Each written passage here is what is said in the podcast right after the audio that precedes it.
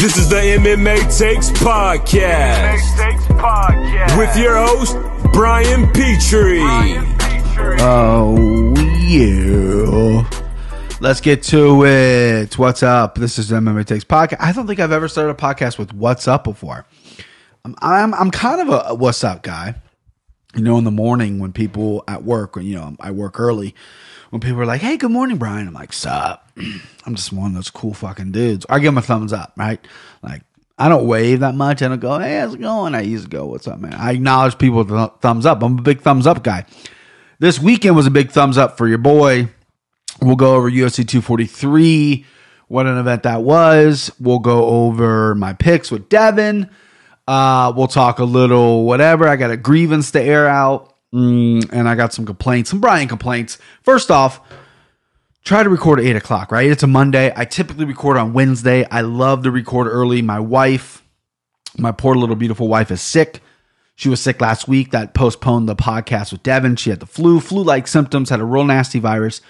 She's as tough as they come. I mean, she is. Thursday, I come home from work and she's off on Thursdays, and she was just like cuddled up in the on the couch and just like usually she's always doing something. Laundry or she has her own business where she's doing that or doing something with the daughter.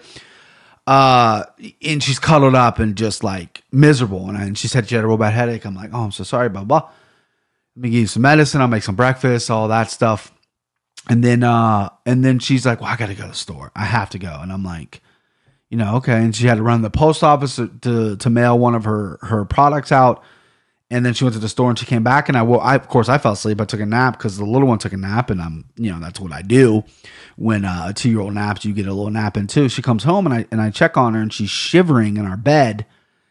Took a warm shower, didn't help. Loaded her up with all these clothes. She's throwing up. I mean, burning up too.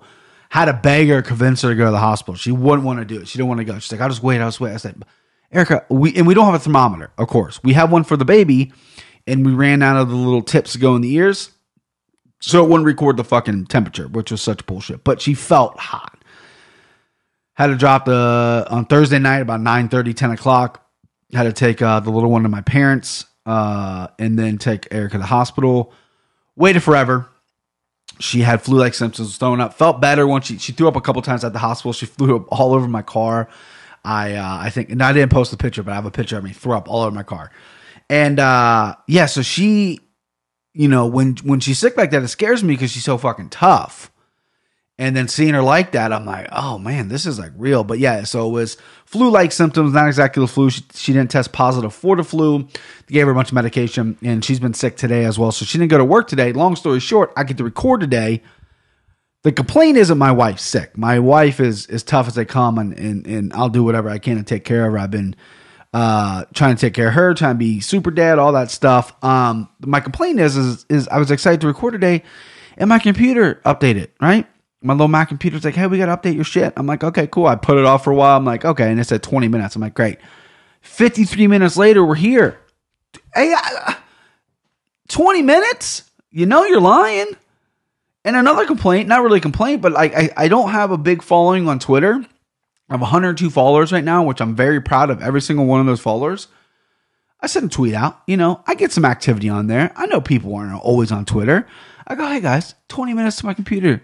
What, what, what do you want me to talk about? And it's okay that no one responded, but it's so embarrassing when like someone who like just logs on or just follows me sees that and they go, wow, no one fucking answered this guy. it's like it's it's like the equivalent of like waving to somebody and they're just not waving back. It's like, but we got some stuff to talk about, so don't worry about it. And then, I mean, we'll, we'll get all into UFC 243. Um, what other complaint do I have? I have probably a million. I'm a fucking old grump. Oh, I know what it was. Goddamn B Dubs. Listen, there's some great food in Cincinnati. If you've never been, I know you always get hyped up about the chili, Cincinnati chili, which I love. You know, there's a lot of tons of local joints that I absolutely love. I love all Cincinnati chili. There's chili parlors, there's Skyline, there's the big guy. You know, I love it all. I love every single one. I, of course, I have my favorites and whatnot. There's some great diners. We have some great wing places as well that are local. I'm not so I get spoiled to have like local chain restaurants kind of in the area, right? Like we, you know, and I wouldn't want to say chain restaurants, but they're like we have a pizza place that's like everywhere. We have like Skyline that's everywhere. Those are kind of like local chain. I am spoiled to the fact that I don't really eat at like chain chain restaurants, right? I'm not a huge fast food guy. Um, even though I will dabble in Taco Bell here and there, even though it makes me feel like shit, uh, I can't stay away from it. But I'm not like a McDonald's guy. I'm not really Wendy's. Burger King's a scumbag. Burger King, I can't do that. Uh, Subway, I used to eat all the time. but I don't really like that anymore. So I've been spoiled to have like local joints around here where I don't have to eat uh, big, big chain restaurants. Except B Dubs. B Dubs is like the only chain restaurant I love. Now, do they have the best wings? No, I get boneless. I know that's like a lot of people shame me for that. You got to get bone in. You're not a real man. Bone in's cool, but I like if I'm if I'm snacking and watching fights and just eating a shit ton of bad food, I'm going boneless, right? So we have a couple good wing places here, but like B Dubs just has the sauce. They have so many good sauces. Parmesan garlic, I can't recommend enough. Spicy garlic, uh, Thai curry, which we just found out a couple months ago. Kidding me? And I don't get wings enough. I don't eat it a lot. I get, you know, I have acid reflux. So it, like if I go real hardcore, it really fucks me up. I got to take some like antacid and shit. Um, but it's worth it every once in a while to do it because I love it. Um, but I also have a good relationship with B Dubs because they get the fights. They get the UFC fights, right? So I used to spend quite quite a bit up there. Um, and I have I have some good. You know, I'm I'm gonna tell you a story. Listen, I don't like talking about like my fight stories. I've been in a lot of fights growing up, right? I, I was a hothead as a kid, got in a lot of fights, got a lot of fights in my early 20s, and I kind of slowed down. I started training MMA, which really calmed me down for the most part um, with, you know, me popping off a lot. Of, I would say 85% of the fights I've been in were probably my fault, right? Um, you know, and if you know, if you talk to anybody that kind of knows me, they know I'm kind of the guy to fly off the handle and I'll fight. And, uh, you know, I was perceived as like a tough guy and all this shit. Uh, so I have a million fight stories, and I and I don't love to tell them because you know it's kind of an ego thing. I tell my wife, and she just rolls her eyes at me like, "Oh my god!" Like you know, so like if my wife's rolling her eyes at me, then I probably shouldn't be telling these stories. So we're at B Dubs. We I lived in uh, Clifton, which is right by Uni- University of Cincinnati, right by UC. Uh, college town. I didn't go there. I wasn't in college. I was working, but I lived with eight or nine of my buddies in this giant house and all it was was a party. We literally partied. That's it. That's all it was. Um, and uh, it was it was a year and it was one of the greatest years of my life. I look back. I mean, the house was always freezing or always hot. Um, it was a disaster. I had no money. I had no food. I literally would have like thirteen dollars in my bank account on like a Wednesday. I get paid Friday, and I so I'd have to go all the Wednesday, all Thursday on thirteen dollars with no food, right? And it was it was worth it. Um, and it was one of the greatest times of my life. Well, they opened up a B Dubs literally walking distance from our house. It was like a brand new thing. It was a smaller one. I think it's still there. Um, that was a big deal to us because we all were 21 at this point. We're all like, well, fucking, let's go just get drunk at B Dubs, eat some wings, and then go out. So that was like kind of our spot. And uh, I got, uh, and I'm not a big drinker. Like I, I was, I guess, back then, but I, you know, I haven't been drunk in years. I don't really love drinking. It I feel like I ruined my body so much when I was younger that like now like my body body can't tolerate. Like I'll have a beer here and there, but I I, I just being drunk now like always means sick. Being sick. I used to never get hungover when I was a kid or younger, not a kid. When I was yeah, well, fucking ten years old getting drunk. Never got hungover when I was like I probably started drinking like 17, 18, 19, 20, 21. 22 never got hungover for those four or five years six years whatever it was uh, i never got hungover and then right around 23, 24, I start getting hung over and I'm like, this is not worth it. So, you know, last time I got drunk was probably at my wedding, which was four years ago, but not a big drinker. But at this point in my life, we would drink. So it's kind of funny when B Dubs, this B Dubs in particular, cut me off. They kicked me out several times for being too drunk. Um, that's a whole different story, but that's really funny because I'm not a big drinker and, and I'm the one getting kicked out. Probably because I'm the loudest. So the story goes, and this is this is another homage to to B Dubs. Um, we're sitting there, and I was a young 21 year old confident man, and there was some girls sitting there, and they both happened to be black girls, and uh, they both were gorgeous, beautiful, and they were. Uh, I'm assuming UC students. They had uh, UC gear on. Me, I was there with probably like 13 of my friends. Like we all just showed up, had this huge table down the middle. You know, we're drinking. I wasn't eating because uh, I only had money for a couple beers, so I wasn't going to eat. So I got drunk pretty quick. Some tall boys, some of the big the big glasses, and I go over there and I start talking to these girls. You know, they, they kind of were looking our way. I don't know if they're looking at me, and I give a shit. So I go over there and I and I start talking to these girls and they were they were very nice and, and they put up with me and we had a couple laughs and I and I sat there and another buddy came over and we had a good time. Well, there's a table um, right next to their booth. We had the big table. There's a round table right next to their booth, uh, and there was some black gentlemen there, and they did not like these. You know, I guess we appeared to be frat boys, even though we weren't a frat guys. You know, these white preppy guys talking to these girls, and they were they were gorgeous, and and the guy came over and was like. Uh, you know, what are you doing talking to them? And I go, oh, I'm sorry. And I was being polite. I was drunk and I was being respectful this dude. I go, oh, I'm sorry. Is this is this is this your lady right here? And they both both girls go, no, we don't know him. And I go, oh, well then sit the fuck down. Like if if if they don't know you, then sit the fuck down. And he and he just go and he starts cussing at me. The they had a cop in there because you know kids.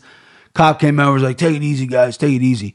And he goes and sits down. I'm sitting there talking to him, and I and I put it out of my head. I ignored him. The manager comes over. I had already been cut off twice uh, up to this point. This this thing had B Dubs had been open for like six months, so I've been cut off twice at this point. So the manager comes over and goes, "Hey," and he didn't like me at all. He's a bigger guy, heavy set dude. He go and he looks at me. I go, I put my hands up. I'm like, I've had two beers, and I didn't start anything. I'm I'm just sitting here. And he goes, "Get up! That's not your table. Get away from those girls." And I'm like, "All right, fuck it." So I get up, we go sit back down or whatever. The girls, they pay their bill and they decide to come sit with us because we had this huge table and we weren't leaving. And there's 13 of us. So they come and sit next to us. The table of the guys see that. And uh, uh, I, I, I probably, I didn't say anything, but I maybe looked over and winked or waved or something like some hot shit guy or whatever.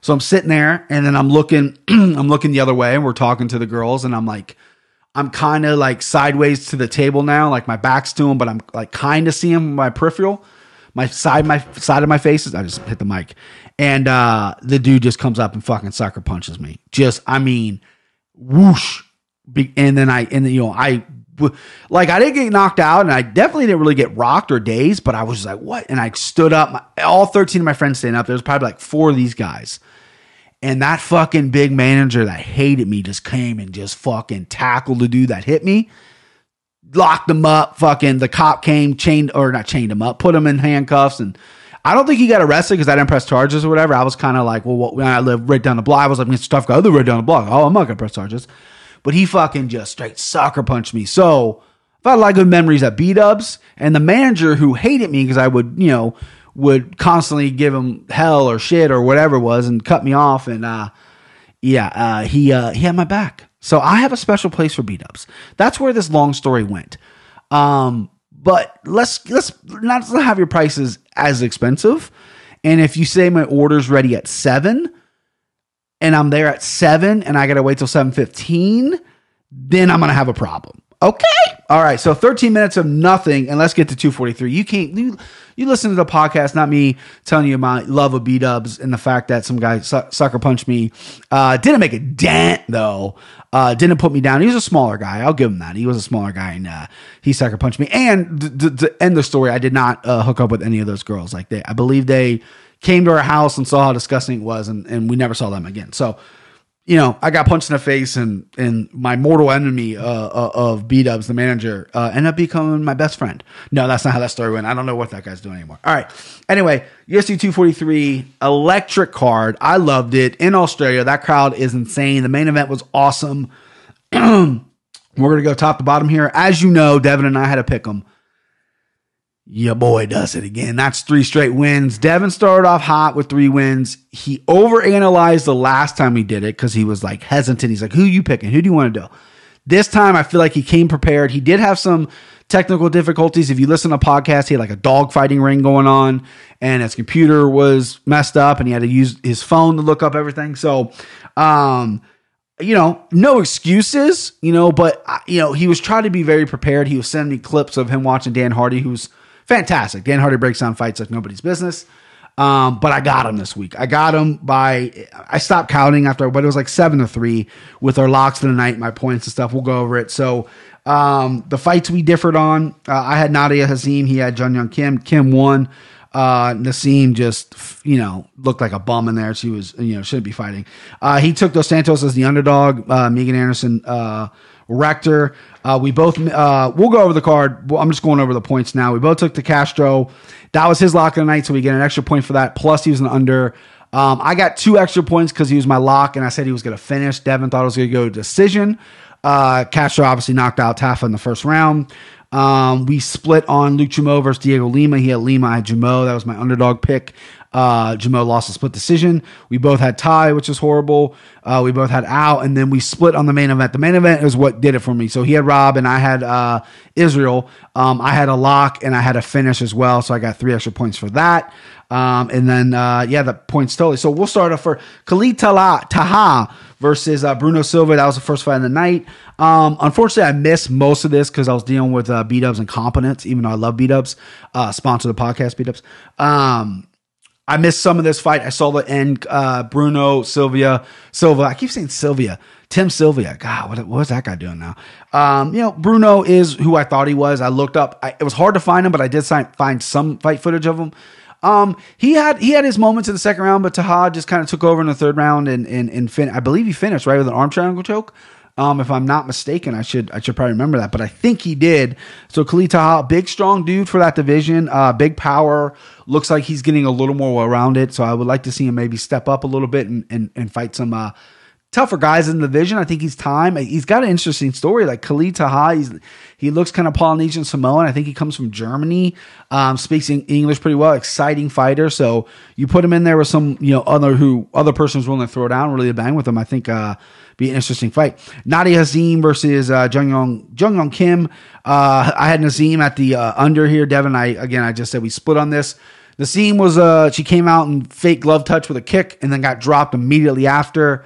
And I believe she got finished. I think Kim finished her. It was uh Nassim didn't look good. Okay, I, I, uh, you know, with a women's fight, this was the boldest spaghetti, like spaghetti fight. meatball. You know, it was a bowl.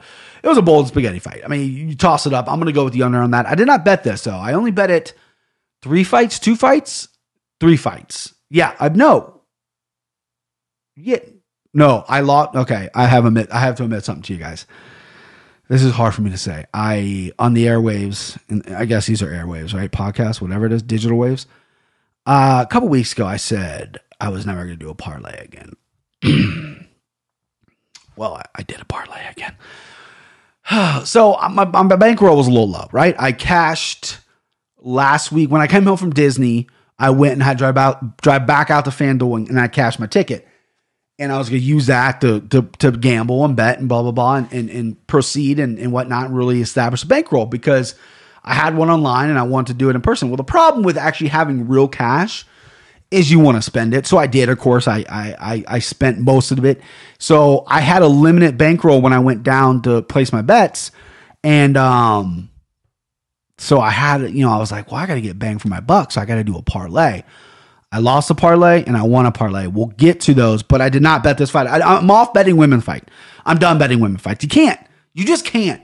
How like I want to see somebody. I want to see Yanni the Greek. I want to see that tooth, big tooth son of a bitch, that horse teeth tell me to bet a women's fight. You can't. It's impossible. It's 50 50. It really is. Like you could win big and then you can get your ass taken from you. I just, I, you know, I just can't do it. I'm just not gonna do it. And and I'm glad. I mean, I picked Nazim on the podcast because the way our port, point system is set up, you know, you get the extra point. But yeah, she looked awful. Uh, next up, you had uh, who was that? Brad Riddell versus Jamie Mullarkey. Fight of the night. Awesome fight. I did a video. I was all on Brad Riddell. This is one of the fighters I bet. I parlayed two parlays. I lost one. I won one. He was one leg of my parlay. Um, I, I, I, didn't do the prop finish. I'm glad I didn't. I was I was very convinced he was going to finish Mullarkey. Obviously, I'm glad I didn't because it didn't get to a finish. But goddamn, Mullarkey. I mean, his nose was broken. His jaw was broken. He got fucked up. But Brad really impressed me. You know, all the fights I've seen, I've said this on the podcast, all the fights I've seen prior to this, he slowed down, he gassed. I mean, he's fought as high as 85. He's a thick dude for 55. It was a high action, high pace fight. He slowed down obviously towards the end, but he was still cracking. He got rocked a little bit. He got a little wild, got caught with the left hook. He got rocked. He rebounded, had a huge cut. I just saw a picture right when my computer was updating. I just saw a picture of his cut. I didn't realize how bad it was. It was giant. Huge. Mullarkey jaw broke, guarantee it. Nose broke. Would not go down. Tough as nails, dude. You got to give props to him. But Riddell, I mean, he he called for a quick turnaround. I mean, bro, you got to sew up your head first before you get a quick turnaround. But he's an exciting guy. That those city kickboxing guys are legit dudes. The minute you think Brad Riddell is just a Muay Thai guy, he looked great in the scrambles on the ground. He had some trouble giving up positions. He gave up his back. He gave up mount. But when he's on the ground, obviously those are things he can work on. But when he was on the ground, his takedown defense looked pretty good. Jamie Mullarkey's not a killer wrestler, but takedown defense looked good and his scrambles on the ground look great. And I was really blown away by that. Like city kickboxing is, I mean, Eugene Bareman might be coach of the year. I know that everyone's pushing Eric Albarracin again, but eh, Eugene Bareman, I mean, I can't even tell you when the last time this guy's lost. He's that good. He's that good of a coach. He's a calm presence. I love it. Brad Riddell, Muay Thai guy, Mullarkey. I figured he was going to shoot a little bit. I saw a lot of sharps, a lot of people on Twitter, and they follow me and they pick Mullarkey. So that's I don't you know I don't take it personal, but I do. Not really. I mean, you you can go against me, it's fine. But I put a video out. I'm all on Riddell. I see a guy put out, oh Mullarkey's the minor dog pick. I'm like, well. And I would have been so mad if he got it right, not me. I respect everybody. I'm just, you know, I'm competitive. That's all it is. All right. So that was a sick fight. Fight of night, uh, unbelievable fight there. So then you we move on to Megan Anderson versus Zarah Fairn Dos Santos. Dos Santos doesn't belong in the UFC. Megan Anderson big girl, took her down, submitted her with a triangle choke, sloppy triangle, sloppy ground stuff. I'm glad Megan won. She's kind of a name. She's marketable. She, you know, needed a win. Dos Santos gassed, looked good on the feet, and then it just got taken out. Uh, she was a big underdog play for a lot of people. I like the underdog play. I actually had her written down because I don't trust Megan, but but uh, Devin took her, so then I went opposite of him just to just to mix it up, and I'm glad I did. Uh, Megan at minus five fifty five, still crazy to me. Uh, the biggest upset tonight, in my opinion, Calvin Potter or Callan Potter versus Maki Pitolo. Maki is a guy from the uh, contender series. I always say Ultimate Fighter. Really good hands, really good boxing. He looked good in that first round, but Callan, this dude fucking is wild, right? Has a better chin than I guess Maki thought and I thought. Wild dude, big guy for the division. Came out swinging. Uh, Maki, really good body shots. He brings it really good from the body to the head, mixes everything up, digs to the body, comes with the head. Clean, straight boxing, um, but he doesn't move his head a lot. He doesn't put his hands back up, so he's getting caught with a lot of punches. Callan knew the only way I can probably win this fight is if I really pressure, pressure, pressure. Maki slowed down. Callan didn't. Pressure, pressure, pressure. Big win for the guy. He's plus 240 underdog. I didn't see anybody taking him. Dev and I were both on the opposite side. We both had Maki. That was Devin's lock of the night. That hurt him in the points as well uh, when we were wrapping everything up. But yeah, I didn't see Callan winning that. You know, I, I I'm always so bummed when I miss underdog plays, and that was an underdog play I missed. And uh, yeah, plus 240 underdog miss. That's tough. That's tough to walk away from. Uh, next up, Yorgan De Castro versus Justin Tafa. Both of I and Devin were on Yorgan. He was a uh, plus 100 underdog. I should have bet this fight. I didn't because because of the limited bankroll. Um, no, wait, did I? No, I did. Yeah, no, no, I did. I did. I put him in a parlay. I had him in my first leg of the parlay that lost. Um, I, it was it was a ten buck. You know, I don't like throwing money around. I don't like talking money. You know, that's kind of unless you're putting like twenty five grand down. I, you know, that's why gamblers use the word units and they don't want people to know how much you, you bet or whatever. Um, but I'll be honest, I put ten bucks on that. You know, that was the remaining of what I had for my my first part bet parlay, which I put a lot more money than ten dollars down. So I had ten dollars, I'm like, okay, I'll go two hundred dollars in a favorite, right? Uh, Yorgan was one of my underdogs I took. He looked fantastic. Um, big power, bigger guy than I thought. I, I thought he was a little shorter than he was. He's a big dude. Um, awesome, just power, and and I thought he was going to kick Tafa a little more. He did kick him a few times.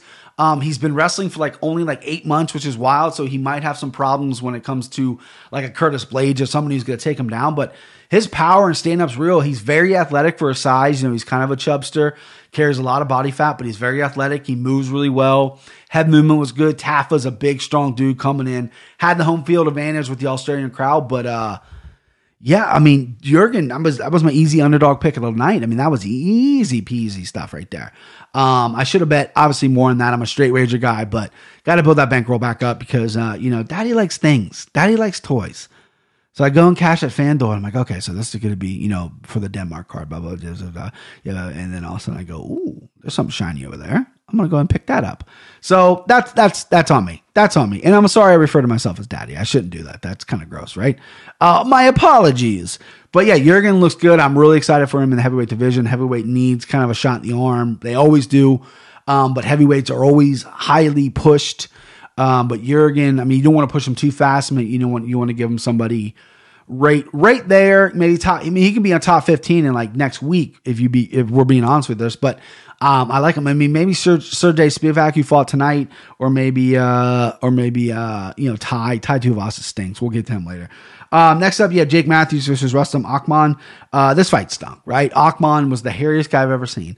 Um, looks like a, a hairier. It looks like Karo Parisyan just assumed a new identity and just added more hair. Um, I'm not impressed by Jake Matthews. I'm just not. He's a guy I'm never going to trust. I'm never going to bet. Akman, I mean, hunted him the whole time. It was it was kind of a lackluster fight. Didn't love the fight.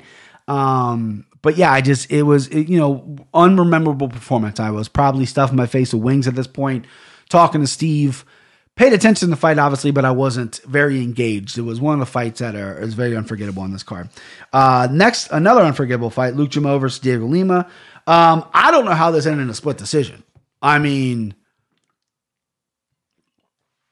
huh?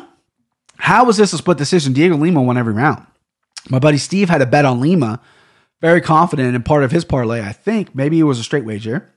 Um, I I had Jumeau in the picks. I didn't bet Jumeau. He was a guy I was willing to take. It was between him or Al as underdogs. I took Al. That obviously lost too. But um, yeah, Jumeau didn't do anything. He he he, he stunned Dhiego a little bit. Dhiego kind of played it safe, which which I like. You're in Australia, you're fighting an Australian kid. Um, play it safe. You know, don't worry about you know getting rocked in the final minute of a fight that you're winning every single round. I have no idea how that judge saw it, a split decision. It was crazy. Maybe, maybe give Luke the third round, maybe because of the pressure and Dhiego didn't really do anything. He already had two rounds in the bag, but a split decision, you're out of your fucking mind. That um that judge shouldn't judge anymore. All right, so the final three fights: Tai Tuivasa versus Sergey Spivak. Oh man! All right, so I don't like Tai. I've said that numerous times. I don't like his personality. I don't think he's that great of a fighter. He got the push because they needed people in the heavyweight division. Sergey Spivak's a guy who got knocked out by Walt Harris in like a minute. Um, Walt Harris, although has big power and is is on a tear right now, so there's no shame in that. Spivak also might be one of the most boring people in the world. Like he gave his pre-fight interview and post-fight interview. The guy's fucking. I mean, Sling Blade has more personality than this fucking dude. This dude is just dead-eyed. Um, but you know, he weathered an early storm by Tai, and it's just like every Tai Tuivasa fight. He throws the same looping, lunging punches. He throws a couple kicks. Um, he'll clinch a little bit, uh, throw those punches again, get tired, get taken down, give up on the ground, and, and then that was it. Um, that's exactly what happened here. Sergey Spivak was a 300, uh, 375, I think he was what he closed at, plus 300 underdog. Um, I flirted with the idea on the podcast. I can say that because it's recorded and it's on fucking record. Um, right at the end of Devin and I's pick 'em, I almost took Sergey. I almost switched because I just don't like Tai. I I never in a million years would have bet this fight at minus 400. I should have sprinkled a little on Sergey with the with, with, the parlay that I did, but wouldn't have mattered because uh, I lost anyway. But uh, I just wasn't confident in Sergey because he he didn't look great against Walt. I've seen some of his other fights as well before the UFC, and he just he he's got okay skills, but he even I mean, he stinks. He's not great, right? Um, so him and Yorgan would actually be a really good fight. I, I, you know put that together. I'm not a good I'm not a good matchmaker, but that'd be good. Um, next up, Al Iaquinta co-main event versus Dan Hooker. I had Al, so did uh, so did Devin. Um, I'm a Hooker guy. I like Hooker. I've said again on this airwaves, digital waves, whatever you want to call them. Um, that I think Hooker was was a, a very underrated, appreciated, maybe fighter of the year last year before his fight with Barboza. I mean, he knocked out Gilbert Burns. He was beating everybody, right? And he was doing it in style. He ran into Barboza, which was a bad matchup for him. He had a bad game plan, just got kicked to bits you know, Dan Hooker's game is to stay on the outside. Edson Barboza's game is to stay on the outside. Well, if you're on the outside, you're going to get your fucking body and legs kicked up. But Dan Hooker's a really talented fighter. Um, I picked Al simply, I thought I was going to wrestle, right? I thought Al, no matter what training camp he had, um, he didn't look good against Cowboy trying to close the distance. Dan Hooker fights a little longer than Cowboy. Cowboy will crash in at times. Dan Hooker fights a little longer, so I figured Al has a better grappling game. I did think Al was a better wrestler, and if he got on top, it would have been a problem. Uh, Dan Hooker, though, I even said on the podcast, I don't think he's ever really fought a wrestler before. This motherfucker looked great. Like Al couldn't get him down. Like he looked big, he looked strong, he has that leverage. He landed like a nice switch. He dominated Al on the ground in, in the scrambles and then got back to their feet. He looked really fucking good on stopping the takedown. That's gonna be a problem if you're going to go in there and you don't want to strike with Dan Hooker and you got to get him down. I mean, besides Gregor Gillespie, Khabib, and and some of these real high level wrestlers, I mean, some people are gonna have some real problems with this fucking guy. Um, but yeah, I was really disappointed in Al. Right. So I love Ray Longo. He's on Anik Florian podcast. I love Ray Longo. I love Matt Serra. My mom's from Long Island, right, right where they're from. So I got that. I got a little t- soft spot for the Long Island guys. You know the fucking Long Island. Hey, have a slice. Um, that was a terrible Long Island impression. Um, but I do have a soft spot for the guys. Ray Longo, Matt Serra, crack me up. They I mean, they need their own reality show. And I and I bought in the. I think right, they're great coaches too. And I and I really believe that they're going to have Al ready after he kind of looked not great against Cowboy, right? Um, and I don't know if it's Al was gun shy or if if the I mean because he he ate a bunch of calf kicks and those obviously affected things. He had to go from southpaw, but you know when when you're fighting now, I think you got to train for calf kicks. Everyone's doing calf kicks. I think you got to kind of know that. So when he went southpaw and everyone's like, and Cormier does a great job. Cormier was great on the call, but when he's like, oh, he does, he's not used to fighting southpaw. You know, he's getting his leg kicked up. It's like, well, you kind of got to know you're getting you're to get your leg kicked up. You know what I mean? Like kind of prepare for it a little bit. Um, I, you know, I don't know. I mean, wh- what do I know? But I know Al didn't look great. Um, I know that he was a little overrated with the six ranking. I fell for the Ray Longo hype. I mean, he talked me into it. Um, I was on the fence earlier in the week, but then like by Wednesday and and, and uh, you know, at the hospital Thursday night when my wife was you know just kind of sitting there sweating in her in her you know puke stained clothes and and I couldn't do nothing. I was thinking you know horribly. I was thinking about the fights and I just really convinced myself on Al. Um, wrong. Dan Hooker looked great. Okay, main event time. I want to spend a lot of main event. Oh, by the way, I went six and six on the card overall. So I went six and six. However, I locked in how many underdogs did I get? I think I got one. And I mean, Israel Adesanya was was oh, my my my parlay that I lost. I want to tell you that was Yorgan, Al, and Adesanya right? That was the ten dollar parlay, and then I put about let's let's talk in terms of you know units, right? Um, a unit is what your what your minimum bet is, right? So if I do one unit, half unit, whatever, I did about one point eight uh, units on the the Riddell Adesanya parlay that I did, um, and that obviously cashed. They both were favorites, so I cashed nicely because I had a nice little amount on there. But uh, very confident on Sonya. But I went six to six on the card, so uh, not uh, I went five hundred. That's not bad. Uh, you know, I'll take that. I'll fucking take that all day. All right, so the main event. Everyone knows I'm an Izzy guy. I custom made a shirt when I saw him fight in April Last Stylebender on the front. Didn't come out quite how I wanted it. I think the people that did it um, messed up a little bit. If I'm being honest with you, there was a rush job. Uh, I, you know, I have t-shirts available at Teespring. So if you want to go to Teespring and buy a t-shirt, um, go to the website. There's a link there and all that shit. Um, but I think Teespring couldn't get it shipped to me in time. They had a website glitch or whatever. I did it kind of last minute, so I had to pay like 80 bucks to get this thing made and shipped to me in like three days and uh, the fucking shirt reeked of vinegar. I don't know what the hell that was, and uh, it, what the cotton wasn't what I thought it was. I ordered soft cotton. This thing was like fucking paper towels, and uh, the logo that I designed, it kind of came a little mashed together and a little darker and, and, and whatever, whatever. But I'm an Izzy guy. I love the Last Stylebender. I love Adesanya. Um, I knew him before the UFC signing. I did. I saw a little bit of his kickboxing stuff. He had some great highlights. I saw his fight with Melvin uh, Guillard before he got in the UFC. Um, I was on this kid, right? And then I followed him on social media, and then I was even on more on board with this guy because of his personality. He's electric, right? Uh, and he showed it. That intro, that int- that dance, awesome, right? Uh, he had guys come out. he's a really good dancer. He's like, if you follow him, he's like into that like fucking crumping or whatever it is. You know, I'm dancing right now as I'm doing it, uh, as I'm saying it. Um, but it was awesome. It was electric, right? People hated it because it's like, oh, you know, take the fight seriously. He let him do him, right? That's my big thing. When I when I was I wouldn't say coaching boxing, but when I would hold mitts for people and I would and I would help people with with their hands and stuff, I'm not, you know, I'm going to fix some things, but do you, right? You know, that's that's that's going to be you. That's your style you feel most comfortable with that you're going to excel with, right? Learn the basics and then figure out your own unique style. This obviously works for Adesanya. And uh, it was weird that people took shots at him. I love the interest. And, and people, obviously, if he would have got smoked and knocked out, and then everybody would have been like, well, you shouldn't have been dancing. And I can see that. I understand that. But, you know, he won. He looked impressive, and, and, and the intro was fucking fire.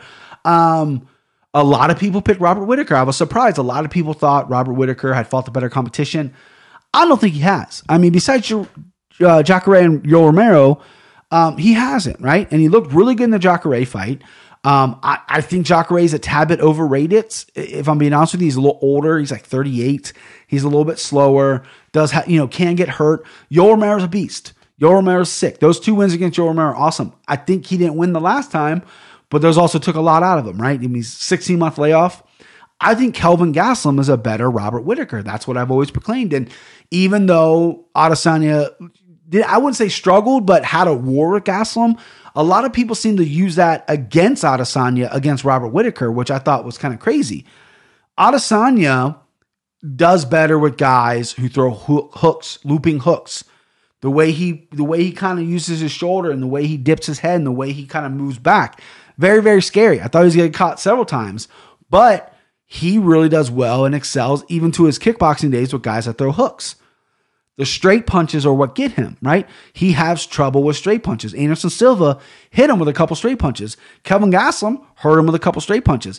His defense is really good, but Kelvin Gastelum, who was much shorter than him, was stepping into some straight left hands and right hands and really clipping Adesanya in their fight. Whitaker doesn't have the best straight hands. He throws hooks. He's got a powerful left hook. He's got a good straight right hand, but he doesn't throw it a lot. Um, from the get go of this fight, I was on the edge of my seat. I was screaming, obviously because I had money on it. And Israel Adesanya, one of my guys, I love him. Um, uh, first round, you know, and I saw some people. I saw this girl who's like obsessed with Ben Fowlkes. I'm not gonna. I'm, I do not follow her on Twitter. I just saw Ben Fowlkes like her. She's from Aussie, and she was obviously a big Robert Whitaker fan. She's just shitting all over Adesanya, like, "Oh, you made his nosebleed, but you're living losing every minute in that fight." Huh? What? Losing every minute of the fight? Uh, no. Robert Whitaker didn't land like any solid punches. Adesanya's a, a slow start. He feels you out, dropped him, KO'd him basically at the end of the first round. Robert Whitaker didn't know where he's at. Robert Whitaker came out like a fucking hell on fire. I don't even know what that means. Is the expression I just made up. But he came out like a fucking buzzsaw in that in that second round and was looking to fucking kill him. Um, so yeah, uh, Adesanya looked great. Adesanya looked really good. Um, you know, he, looked with with his guys who are usually tall like that don't fight really well on the inside. The only guy that comes to my mind is Jon Jones. He fights really well on the inside. Robert Whitaker crashed down. Adesanya threw some counters, took a little shot, and then boom, left hook to the jaw and finished it. It was a beautiful combination. He finished on the ground. He's a killer. He has personality for days. A lot of people are comparing him to Conor. I don't think that's not. I don't think it's necessarily unfair. Conor's a once in a lifetime guy, right? Conor just when he fought um, Marcus Brimage in Sweden and knocked him out, and then asked for fifty G's. We kind of knew where this guy was. Everybody, right? Either you hated him, which I don't know, many people hated him after that. People eventually started hating him, or you loved him like I did. I saw that and I immediately was like, I'm a star. He's a star. I'm a star. What? He's a star there's no there's nothing wrong or uncool about liking somebody who's the biggest star. There's just not, right? Like don't be like my favorite fighter is Mickey Gall, you know, he's going to you know, no, no one who knows who the fuck that is, right? Like people when when like, you know, no no one's favorite fighter is like Johnny Hendricks, right? I mean, maybe they were, but you're lying to yourself. Like people like the big stars or they hate them. It's like the Howard Stern effect. You're going to tune into them either to hate them or love them. Conor, the same thing. You're going to tune in to fucking either watch him lose or watch him win. Um, but Adesanya is on that same level. I, I mean, listen, I'm not saying this because I'm biased. It's true. He might never be as popular as Conor worldwide. He might never have like the stardom that Conor has maybe across the United States or the world. But he's a fucking star. He's right there, right? He is good looking dude. He can speak really good. He can talk real good. Um, dynamite accent. He has a really interesting story. Born in Nigeria, raised in New Zealand, or maybe not raised in New Zealand, but from New Zealand, Auckland's home, but has Nigeria blood on his chest, right? His parents were there. It was a beautiful moment. And then just his fighting style. He's electric. He's always going to show up, right? My biggest thing is, is is with all fighters and with all with all fame and with all money and with all notoriety is can you keep it in check? Conor never kept it in check. I think he's starting to kind of come back to reality. Everyone that I've listened to podcasts where like famous people, not just famous MMA fighters, but famous celebrities say when you when you when you first make it, when you make all that money, you get about a year to be an asshole. And then you got to come back to reality, right? And if you go more than a year of being an asshole, then you're probably not going to come back down. Conor's a poor kid from Dublin, and I would I would say he probably spent a couple years being an asshole, right? I don't think he's a bad person, but he was doing some asshole things. And uh, I think he's maybe going to come back to reality. But that asshole thing made him the star that he is. So it's a fine line. Israel Adesanya is very smart with it. Like he comes at guys. Like I love what he did with Costa. Like he wants to fight everybody. He wanted to fight Costa before he became champion just to get out of the way. I love that matchup. That's a super marketable matchup. Costa is speaking better English, which is going to help sell the fight. I know that's you know horrible to say. I'm I'm sorry, but it's true. One of the reasons Anderson Silva never transcended to a Conor McGregor is because he didn't speak English up until now, and that's the truth. Like he couldn't relay his personality out there besides the way he fought, which was electric, and he was a superstar. But there's something that there's like a little bridge there. Like Fedor's the same way, never learned English, so it's like kind of like a bridge, and it's unfortunate that it's there, but it's true. So Paulo learning English and speaking pretty well. Um, I love that. I love that aspect. I think he knows that. I think he's going to go out there and, and him and him and Adesanya should fight either in Brazil or New Zealand. I think New Zealand, obviously. I don't think UFC's ever been. That'd be a huge card. They got that. So city kickboxing guys are fucking electric. Give uh, you know, give Adesanya to maybe you know, I say March, March, big fight in March. Um, you know, they'll probably do it in Vegas, but you know, what do I know? All right. So that was UFC, UFC 243. I enjoyed it immensely. Um, awesome stuff. I mean, I'm a, I'm a fight nerd, man. Sorry. I need to uh, need to hydrate here, boys. I've been drinking so much water, Gatorade, cutting back on soda, but I'm still drinking it. But I've been putting so many fluids in my body that I'm waking up no night taking a piss. I've never done that before. Like I've always been able to hold my pee pretty well. About 3 a.m. About you know, I wake up at five. So 3 a.m. I wake up, I see the alarm, I go, oh, or I see this three, it's literally three every night. I go, oh, I got two more hours. That's great. And then I go, oh, I gotta pee. And then I get up and pee and I come back down and I play on my phone for like 15 minutes and I fall back asleep. But I need my fluids. What the fuck you want me to do? All right, so um, with the computer malfunction earlier, I don't have a ton. I just want to recap UFC 245. However, I wanted to talk about the co-main and main event. I want to know what's next for these guys, right? Um, Dan Hooker, Ally Iaquinta, what's next for these guys? I'm not great at a matchmaker. I, I, it's not one of my things that I'm really, really good at. I don't see the board that way. Um, I would love to have Sean Shelby McMahon's job. I would absolutely love it, but I don't see the board that clearly when it comes to matchmaking, but obviously it was my full time job, but fucking get pretty good at it. However, I really think Dan Hooker's call out of Dustin Poirier was so weak. So weak. Dan Hooker, you're ranked 14th or 15th, I think, right? I don't want to disrespect you. You might be ranked a little higher. Dustin Poirier just came off a title loss. He made a lot of money fighting Khabib in Abu Dhabi. He's looking for Conor. He's looking for Tony. He's looking for maybe, maybe not even a Gaethje rematch.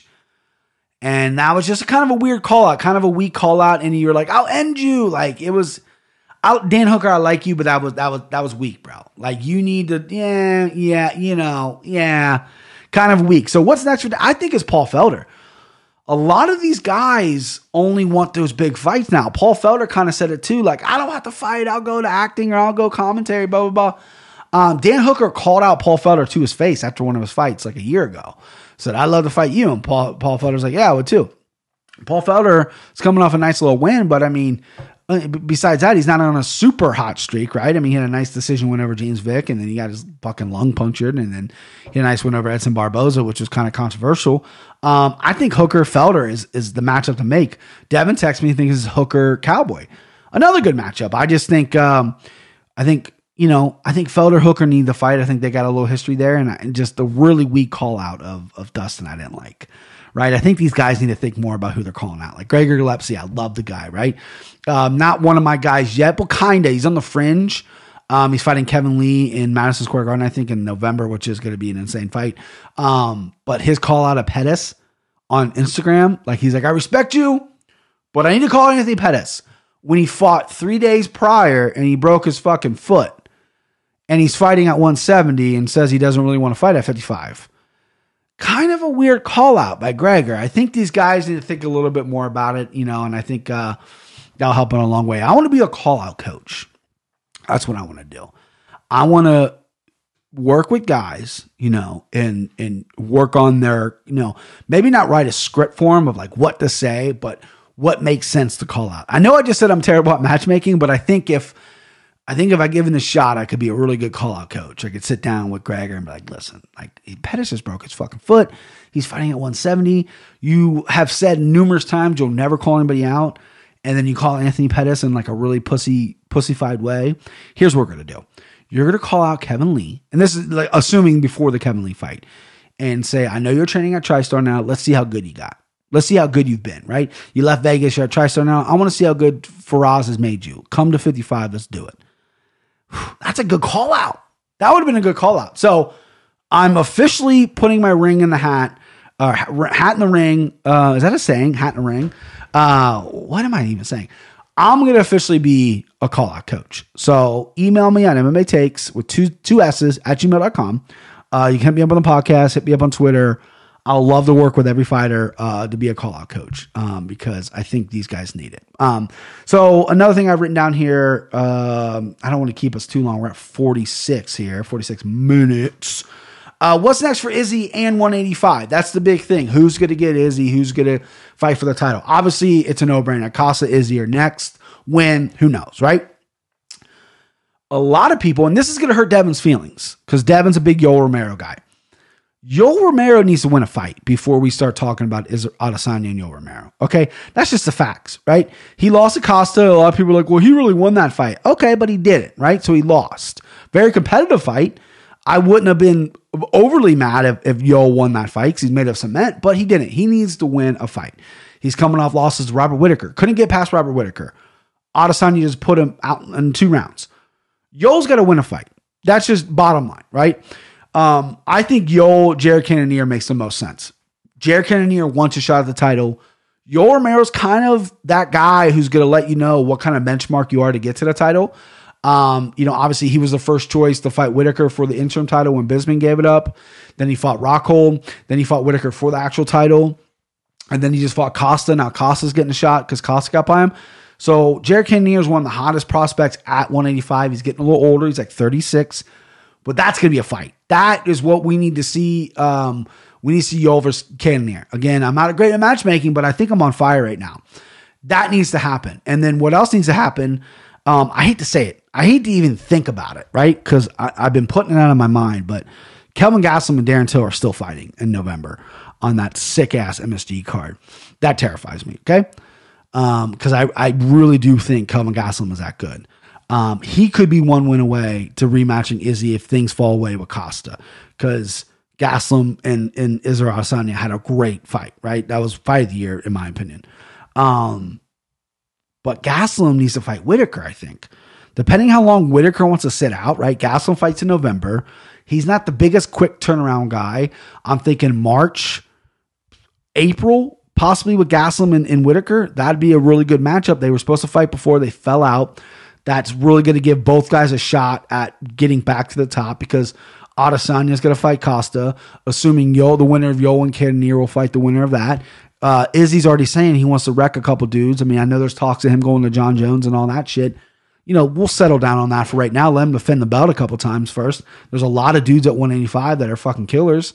Um, Yeah, and I think I pulled up. Did I pull up? Oh, know it, it went away.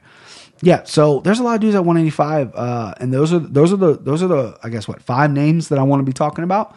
So Costa Izzy, obviously, Romero Cannonier needs to happen. Whitaker Gastelum. If Gastelum gets past Till, now if Till wins, Till Whitaker will be good. I don't know if you know one win at 185 probably won't give him Whitaker, but that will really throw a fucking wrench in 185. And I sing the praises of Kelvin Gastelum, and Darren Till's my guy, and Kevin's not Kelvin's not my guy. Um, I'm gonna start calling him Kelvin because he's or Kevin because he's not my guy. Um, but rest assured, and this is a little spoiler alert. Come pick'em week for November 2nd, I'm picking Darren Till. Don't I'm putting money on Darren Till. I bet my guys. That's what I do. I bet my guys. So easy with that. If you think I'm throwing Darren Till on the bus, even though I have a lot of opinions with him, I want to sit down with him, have a chat with him. Never met him before, don't know his life at all, but I want to, I kind of want to get. I think I can reach him, guys. I think I can reach him. And the only thing I wrote down here before my computer restarted um, was Logan Paul and whoever KSI is, I think he's a English uh, YouTuber or whatever. They boxed forever ago and ended in a draw. They're boxing again on DAZN. And there was a graphic put up. It was like Triple G fought, he fought this past Saturday against some guy. Don't know his last name, probably can't pronounce it.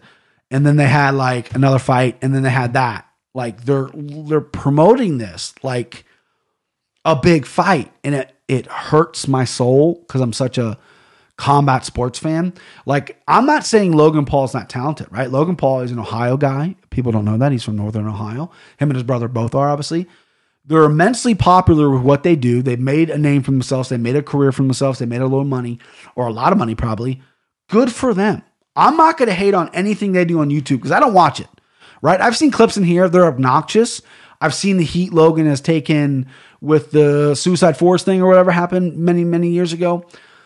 I don't care what they're doing. Good for them to make their money they're, they're doing, right? This is the day and age now where YouTubers are huge stars.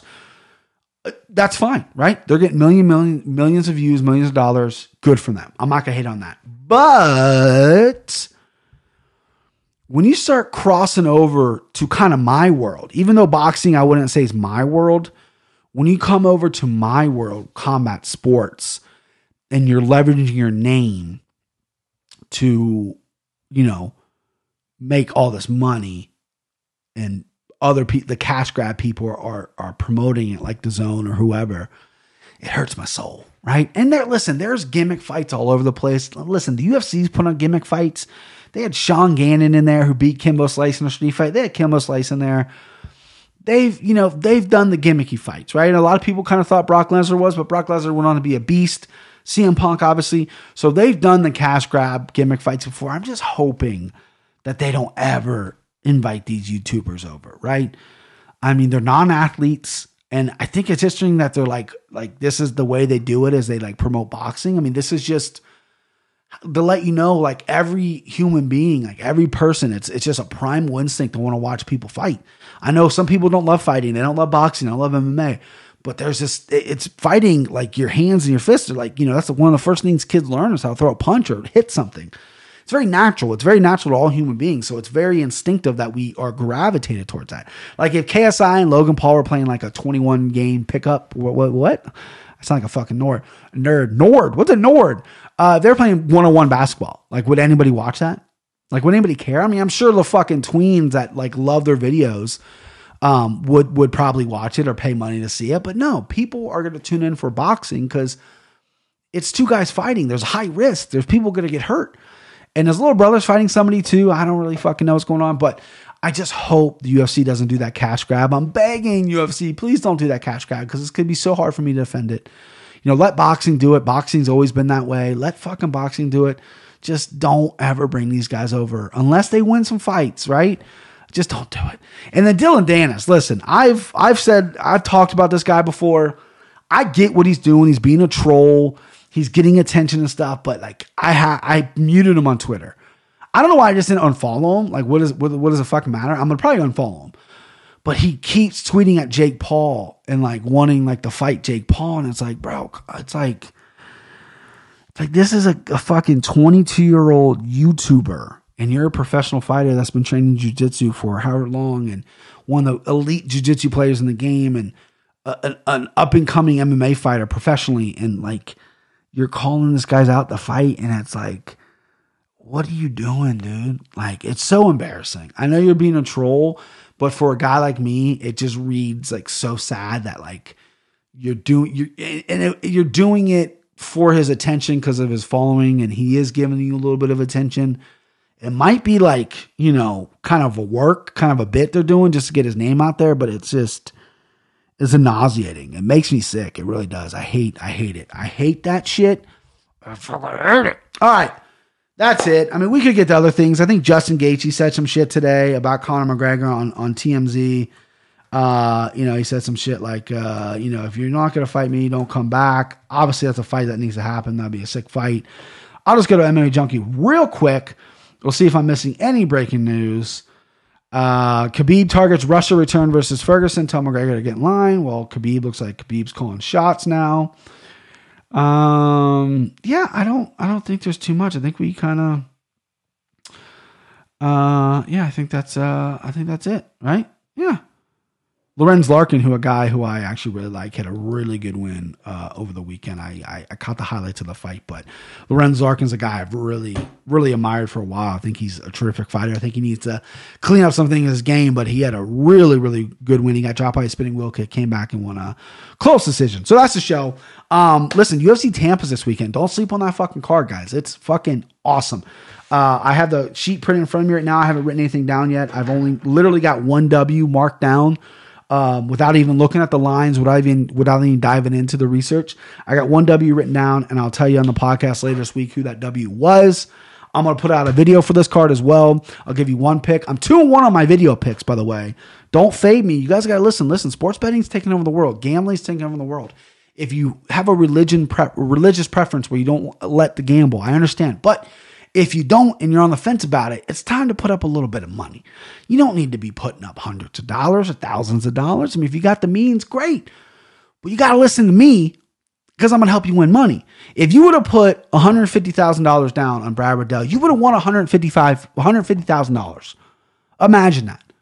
Imagine that, the amount of money you could have had. I mean, it just, I, I listen, I don't just, you know, throw a fucking dart at a dartboard and, and pick these fights. I, I dived in. I, I know what I'm talking about. I, I get the research. I don't want to keep talking about how great I am and all this stuff, but I do care about my picks. When I get a pick wrong, when I got Jimmy Crute wrong, you can ask my buddy Austin. I was sick to my stomach, right? The the Pizza Hut pizza that is ate was disgusting. And I almost threw it back up. Not because of how bad it was, probably because how bad it was, because I got a pick wrong. That's the honest truth.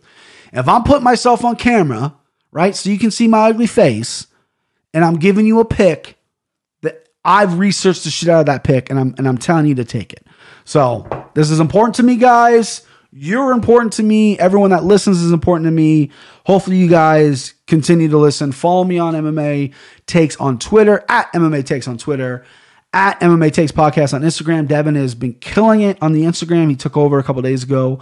I still post as well. We both kind of tandemly do it, but he's on top of it, man. He's sharp. He, he you know he shares the stuff. So if uh, if you're not listening, if you're not following, if you're not doing anything else, what are you, what are you doing?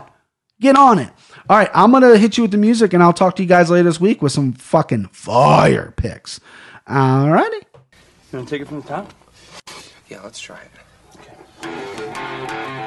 He will rock you. The heat will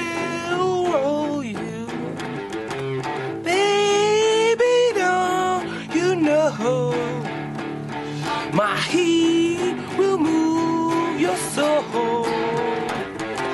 Come on, come on, come on, come on. Love me today.